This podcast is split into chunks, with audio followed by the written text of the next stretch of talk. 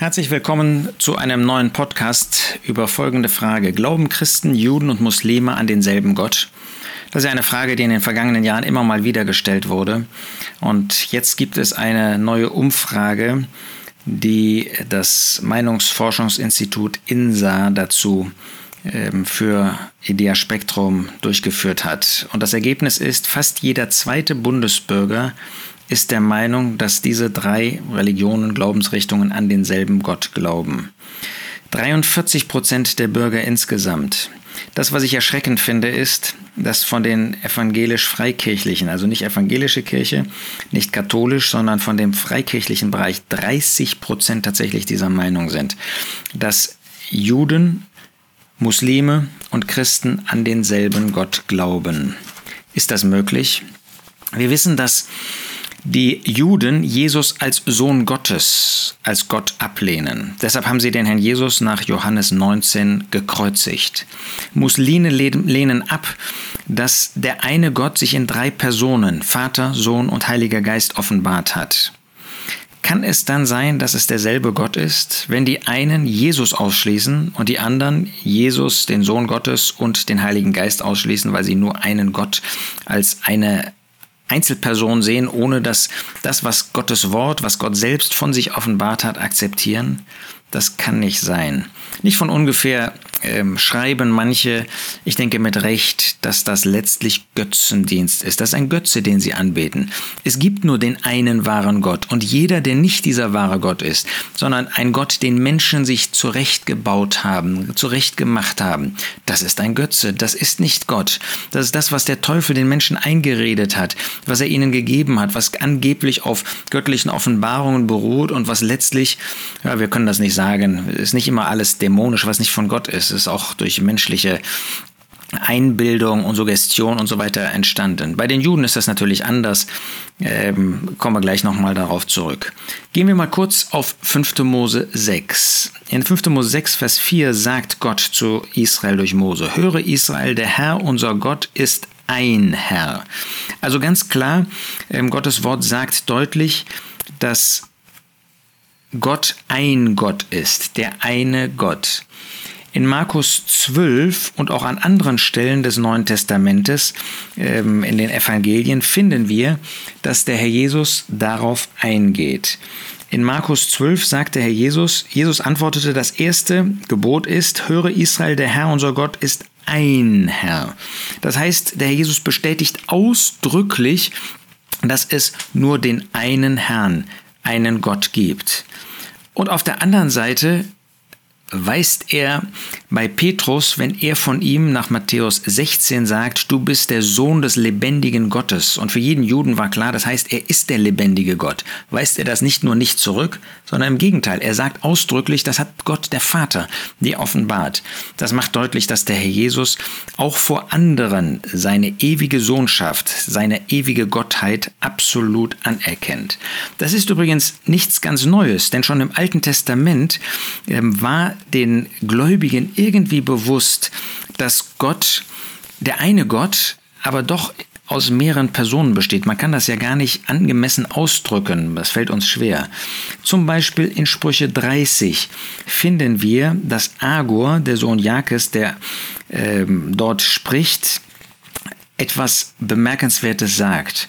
Er sagt, wer ist hinaufgestiegen zum Himmel und herabgekommen? Wer hat den Wind in seine Fäuste gesammelt? Wer die Wasser in ein Tuch gebunden? Sprüche 30, Vers 4.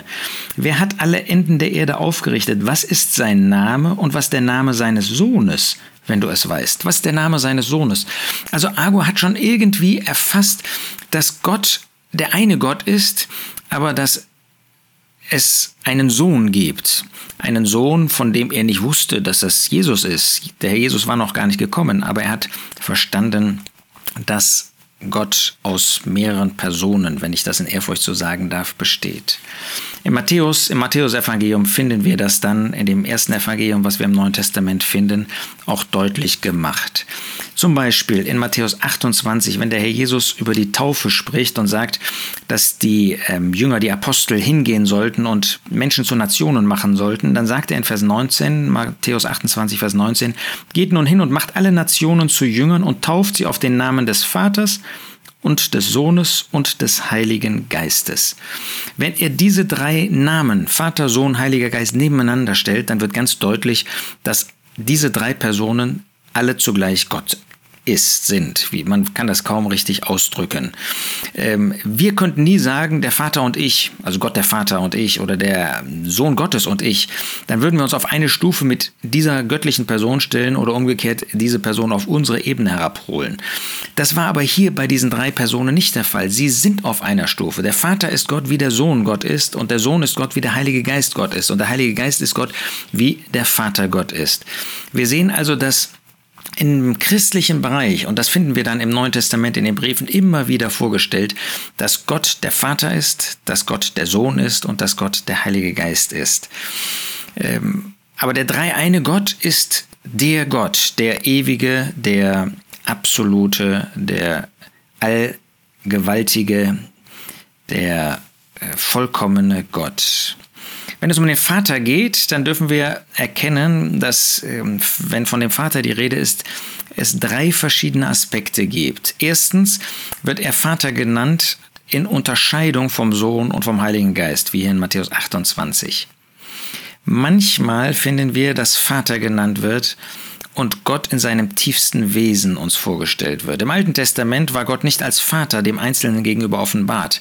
Da war er der Allmächtige, da war er der Höchste, da war er Yahweh, der sich Israel gegenüber offenbart hat und so weiter.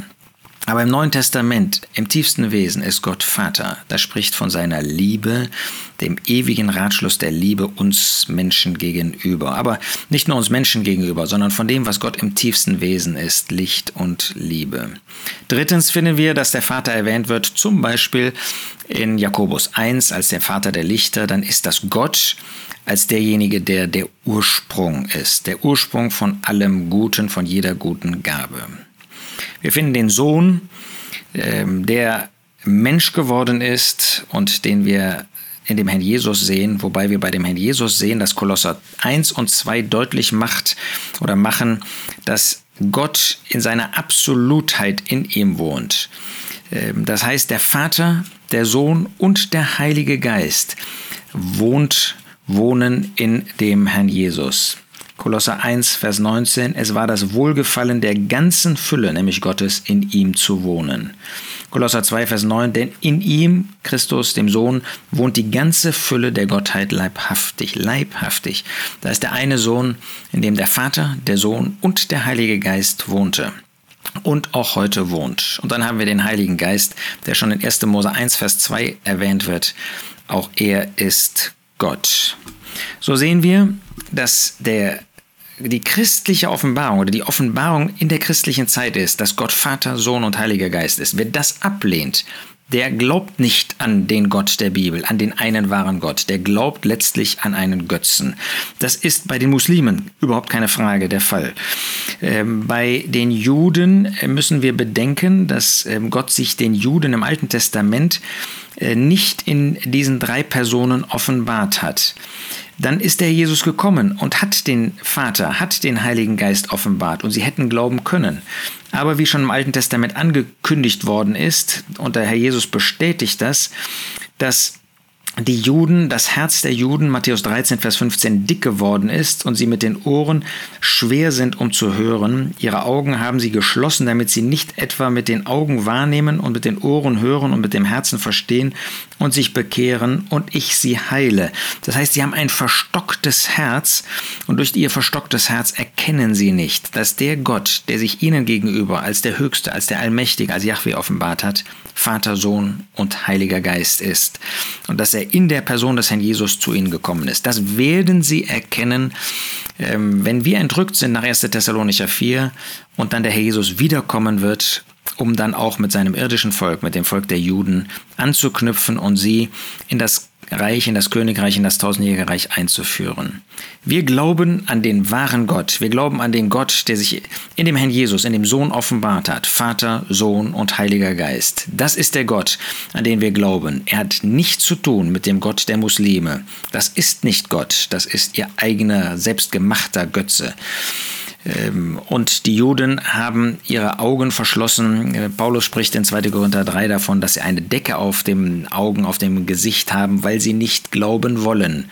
Wir wollen glauben und wir danken Gott, dass er sich in dem Herrn Jesus vollkommen offenbart hat. Was für eine Gnade, was für eine Barmherzigkeit. Wir wollen ihn dafür anbeten.